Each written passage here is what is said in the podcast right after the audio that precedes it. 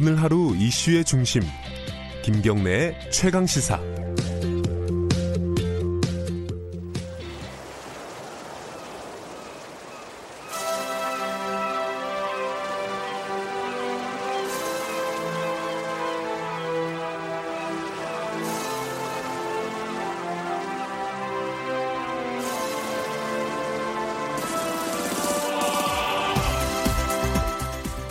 네, 어, 신년 2020년 맞아서 재밌는 기획을 하나 마련을 했습니다.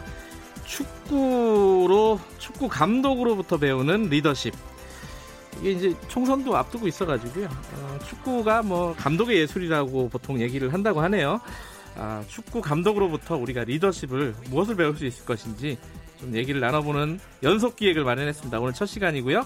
한준희 축구 해설위원 모셨습니다. 안녕하세요. 네, 안녕하세요. 새해 복 많이 받으시고요. 네, 청취자 여러분들 그 김경래 기자님 어, 복 많이 받으십시오. 네. 제가 볼 때는 이 기획은 어, 리더십보다는 한준희 위원을 모시기 위한 기획이 아닐까라는 생각을 해봅니다. 아니 그런데 예. 지금 뭐 총선 얘기까지 하셔서 예. 이거 제가 오지 말아야 될 자리에 온 것 아닌가라는 생각이 불현듯 들었어요. 아, 그냥 한 마디 한 말이에요. 2020년이라서. 그냥 하신 말씀이에요. 네. 저번에 이제 축구가 아니라 바둑으로 저희들하고 얘기 좀 나눠봤습니다. 이세돌 구단이 이제 AI하고 네. 승부를 할 때 바둑도 아시고 이제 리더십까지 이게 진짜 다방면으로 아 리더십은 예. 이 알아야만 합니다. 왜냐하면 예. 그 리더십 관련 강연이 예. 이 강연료가 또 쏠쏠해요. 어, 또 김경래 최강 시사 출연료보다는 또 월등히 쏠쏠합니다. 그래서 리더십은 연구를 해야 됩니다. 네. 아, 거의 뭐 르네상스 인간이 아니신가 하는 생각이 듭니다. 자 오늘 첫, 첫 번째로 어, 살펴볼 우리가 리더십을 배울 만한 감독 누구 누구를 갖고 오셨습니까? 아 이거는 제가 자발적으로 갖고 온 건 아니고요. 예.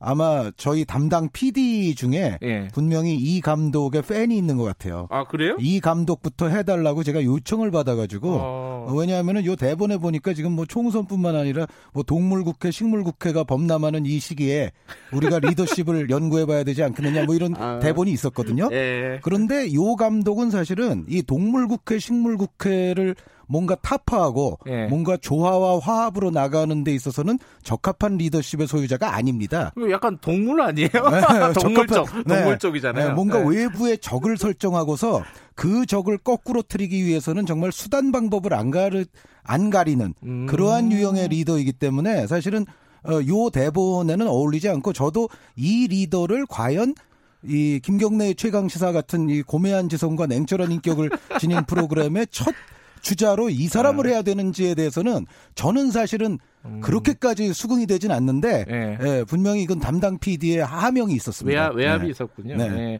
근데 뭐 그러, 그럼에도 불구하고 요즘 한국에서 특히 뭐 손흥민 선수 때문에라도 가장 핫한 뭐 감독 중에 한 명입니다. 네, 아마도 제작진이 이 감독을 선정한 데에는 바로 지금 말씀해주신 손흥민 선수의 음. 소속팀의 새로운 지도자로 등극을 했기 때문에 네. 예, 이 감독이 이제 선정이 된 것 같고 바로 조세 무리뉴 감독입니다. 그래도 이 굉장한 감독이기 때문에 배울 만한 부분이 분명히 있을 거예요. 어, 저는 이 감독을 정말 그 이게 좀 시대에 따라서 네. 저도 이제 사람에 대한 인식 같은 게 좀 변화하게 되는데 네. 원래는 제가 매우 존경하고 존중해 마지 않았던 감독이에요.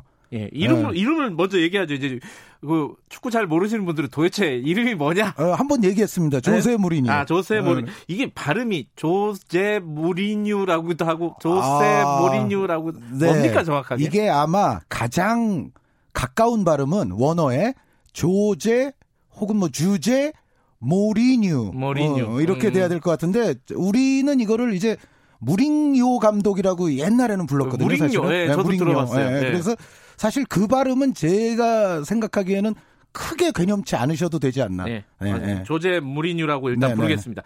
아까 존경에 맞지 않는 감독이라는데 어떤 부분이 가장 뛰어난 감독이에요? 원래 이 분이 처음 이제 유명해졌을 때가 제가 방송 축구 해설에 데뷔했던 바로 그 시즌입니다. 어, 제가 2003년에 어. 주, 어, M 본부에서 이제 네. 지상파 데뷔를 했는데 그 당시에 2003-2004 시즌 유럽 챔피언에 오른 팀이 바로 이 무리뉴 감독의 포르투였습니다. 아하. 그런데 포르투갈 클럽이 유럽 챔피언이 되리라고는 그 시기에는 사실 상상하기가 조금 어려웠던 시대예요. 그래요? 네, 아시다시피 뭐 포거슨 감독의 맨체스터 유나이티드도 있고 바이에른 뮌헨도 있고 레알 마드리드도 있고 네. 어, 그 당시는 요즘은 좀 약하지만은 AC 밀란 같은 또 이탈리아 클럽들이 눈 시퍼렇게 뜨고 살아있는 시절이기 때문에 음. 여기서 포르투갈 클럽이 우승을 했어요. 그런데 그때 감독이 조세 무리뉴. 무리뉴입니다. 예, 예. 이 무리뉴 감독은 그래서 어, 그 당시에는 정말로 혁신적이고 창의적이고 도전적이고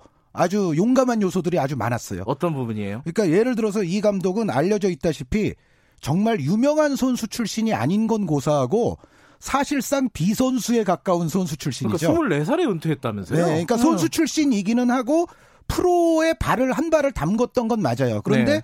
그럼에도 불구하고 뭐 경력은 정말 보잘것없는 음. 선수 출신이기는 하되 에, 보잘것이 없었고 어, 사실상 이제 선수와 학업을 병행해서 대학원에서 스포츠 과학까지 전공을 했고요. 음. 그리고 체육 교사를 또 했습니다. 음. 아, 그래서 일반적인 우리의 엘리트 선수와는 아주 거리가 먼 사람이었는데 사실 대한민국 같은 현재 환경에서는 이런 사람이 정말 최고 수준의 가장 연봉을 많이 받는 감독에 오른다? 이거는 사실 대한민국에서는 안타깝지만 좀 불가능하다시피 하거든요. 그러니까 좀 속된 말로 안 쳐주잖아요. 안 쳐주죠. 네, 선수 네. 때 유명하지 않았으면. 예, 게다가 이제 뭐 거의 비선수에 가깝다 그러면은 정말로 음. 앉혀주는 그런 문화가 있는데 이제 예, 그런데 포르투갈은 그게 가능했던 것이 포르투갈은 예전부터 축구에 있어서 학구적인 전통이 있었어요. 아하. 예, 예, 그래서 어떤 축구에 대한 이론적 연구, 과학적 연구 이런 게 굉장히 좀 유행했던 곳이 포르투갈입니다. 그래서 네. 또 가능했고 또 무리뉴 감독이 좀 운이 좋았던 거는 이제 에, 공부를 많이 한 사람이니까 여러 가지로 외국어도 잘하잖아요. 무리뉴 음. 감독이 한 5개 국어 정도를 하는데 아이고. 그 안에는 이제 영어가 포함돼 있어요. 그런데 예. 이 잉글랜드의 유명한 보비 롭슨 감독이 포르투갈에 와서 지휘봉을 잡았던 적이 있는데 그때 통역관이 되면서 이제 프로 구단으로 첫 발을 딛게 되죠. 음. 네, 그래서 사실은 체육교사 출신, 통역사 출신이라고 보면 됩니다. 아, 참. 근데 이제 그런 어 감독이 뭔가 아까 우리 주제가 리더십 아닙니까? 네네. 뭔가 뛰어난 리더십이 있기 때문에 이 포르투갈뿐만 아니라 그 뒤에 팀을 옮겨 다니면서 거의 뭐 전설적인 어떤 성적을 만들어내잖아요. 무리뉴 감독이 지금까지 트로피를 25개를 들여올렸고요. 예. 25개 트로피 가운데에서는 특히 스페인 리그, 잉글랜드 리그, 이탈리아 리그, 우리가 고전적인 개념으로 3대 리그라고 부르는 곳에서 모두 리그 우승도 했고, 컵 우승도 했고, 슈퍼컵 우승도 했고, 이런 감독이 이 유일합니다. 아, 어, 최초이고. 유일해요? 네, 그래서 아. 조세 무리뉴 감독이 자기를 맨 처음에 Special One이라고 불렀잖아요. 그때 예. 챔피언스리그 우승하고 나서 돈 많은 구단인 첼시로 옮겨가면서 나는 어, 세상에 널려 있는 시덥지 않은 감독들이 아니고 어, 내가 생각하기에 나는 Special One이야. 라고 예. 자기 입으로 얘기한 사람이거든요. 예. 근데 나중에 이제 3대 리그 우승을 모두 했을 때 나는 이제부터 Special One이 아니라 Only One이야. 뭐 이런 소리까지 했어요. Only One까지. 예, 예. 그래서 그 정도의 업적을 지니고 있고 이 25개의 트로피라고 한다면 무리뉴 감독이 본격적으로 감독 시작한 게 2000년 정도부터니까 지금 이제 20년 정도 됐는데 25개 트로피면은 1년에 한 개 이상의 트로피잖아요. 이거는 알렉스 퍼거슨 감독이 지금까지 49개 트로피를 들고 은퇴를 했는데 퍼거슨 감독은 그 대신 70년대부터 감독직을 시작을 했거든요. 예. 그거에 비하면 무리뉴 감독의 이 트로피 획득 속도는 어, 뭐 거의 엄청난 수준이라고 봐야죠. 그러니까 그게 어디에서 비록 이 사람의 능력이 무엇인지 리더십이 뭔지 그게 이제 오늘의 주제 아닙니까? 네, 일단 무리뉴 감독은 어, 2000년대 초중반에 축구 트렌드를 이끌었던 사람입니다. 음. 어, 가장 대표적으로 우리가 전술적 주기화 훈련법이라는 게 있는데 이, 이, 그 당시까지만 해도 조금 이제 포르투갈에서는 유행을 했지만 다른 일반적인 축구계에서는 약간 생소했을 수 있는 이론이거든요. 네. 근데 요 이론의 이제 요체가 뭐냐면 모든 축구 훈련은 볼과 더불어서 전술적으로 이루어져야 된다는 거예요. 그러니까 어, 예전에 우리 이제 운동부들 훈련하는 거 생각해 보시면 일단 달리기부터 한 하루 종일 하고 네. 체력 훈련 하루 하고 네. 어, 그 다음 날은 이제, 어, 공 슈팅하는 훈련 또 하루 하고 네. 그 다음 날에 이제 뭐 전술 훈련하고 뭐 이러지 않습니까? 예전 예. 우리가 개념으로 돌아가 보면 그런데 이 전술적 주기화 이론이라는 거는 일주일에 이제 월화수목금토가 있으면 뭐 월요일 쉬고 화요일부터 훈련을 시작하는데 다른 팀 우리와 이제 경기를 해야 될 상대 팀의 스타일을 정확히 분석을 해서 그 팀에 대응하기 위한 우리의 전술을 수립하고 그 전술의 훈련을 화수목금 이렇게 진행을 시키는 거예요. 어, 그러니까 예를 들어 상대가 압박을 굉장히 잘하는 팀이다. 그러면 우리는 우리 진영에서부터 상대의 어, 이 압박을 어떤 스타일로 풀어내서 우리가 공격을 할 것인가 이 훈련을 네. 실제 경기 시츄에이션에 맞춰서 하는 겁니다. 음흠. 그러니까 체력 훈련 따로 하고 뭐 볼 훈련 따로 하고 전술 훈련 따로 하는 게 아니라 훈련 자체에 전술적인 거를 위주로 해서 그 안에 모든 체력과 기술과 심리까지도 녹여내면서 경기 시츄에이션에 맞는 훈련을 한 것이 하는 것이 바로 이제 전술적 주기화 훈련 이론인데 요거를 전 세계적으로 사실 유행시킨 감독이 무리뉴 감독이라고 아, 볼 수가 있습니다. 그러니까 새로운 어떤 과학적인 축구 이 트렌드를 만들어낸 이끌어낸 사람이군요. 그렇죠. 그러면서 음. 말씀드렸다시피 트로피도 무진장 많이 들었으니까 그 결과로 네. 그것도 입증을 했고요. 예, 예, 예. 근데 이게 말씀만 들어보면 되게 과학적이고 냉철하고 이성적인 사람일 것 같은데 실제로 그라운드에서는 막 이렇게 상대방 상대방 코치 눈 찌르고 막 어 그거 어떻게 하셨어요? 저 어디서 봤어요 그거를 하도 유명한 일화라서 굉장히 좀 괴팍하다면서요? 네, 그러니까 어 인터뷰나 기자회견 같은 데서도 제가 이제 무리뉴 감독에 대한 존경과 존중의 마음이 조금씩 솔직히 말씀드려서 식은 이유는 너무 상대에 대한 존중과 배려와 매너가 없어요.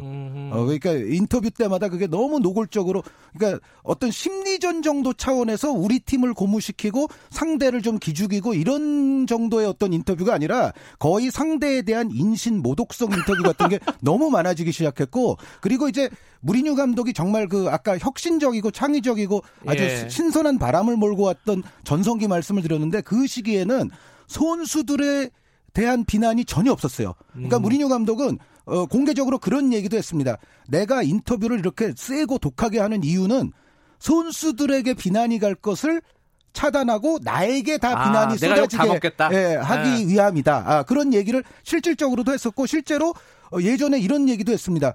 우리 선수들을 욕하려면 나를 죽이고서 해라.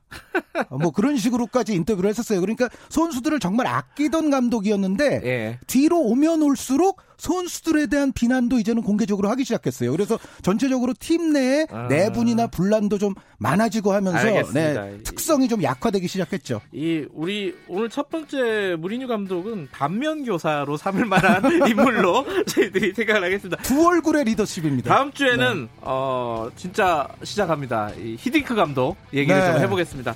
오늘 시간이 너무 짧네요. 배정을 좀 길게 해야겠어요. 자 오늘 말씀 잘 들었습니다. 새해 복 네, 많이 받으세요. 감사합니다. 네, 한준희 축구 해설위원이었습니다. 최강사 오늘 여기까지 하겠습니다. 내일 아침 7시 아니 다음 주 월요일 7시 25분 다시 돌아옵니다.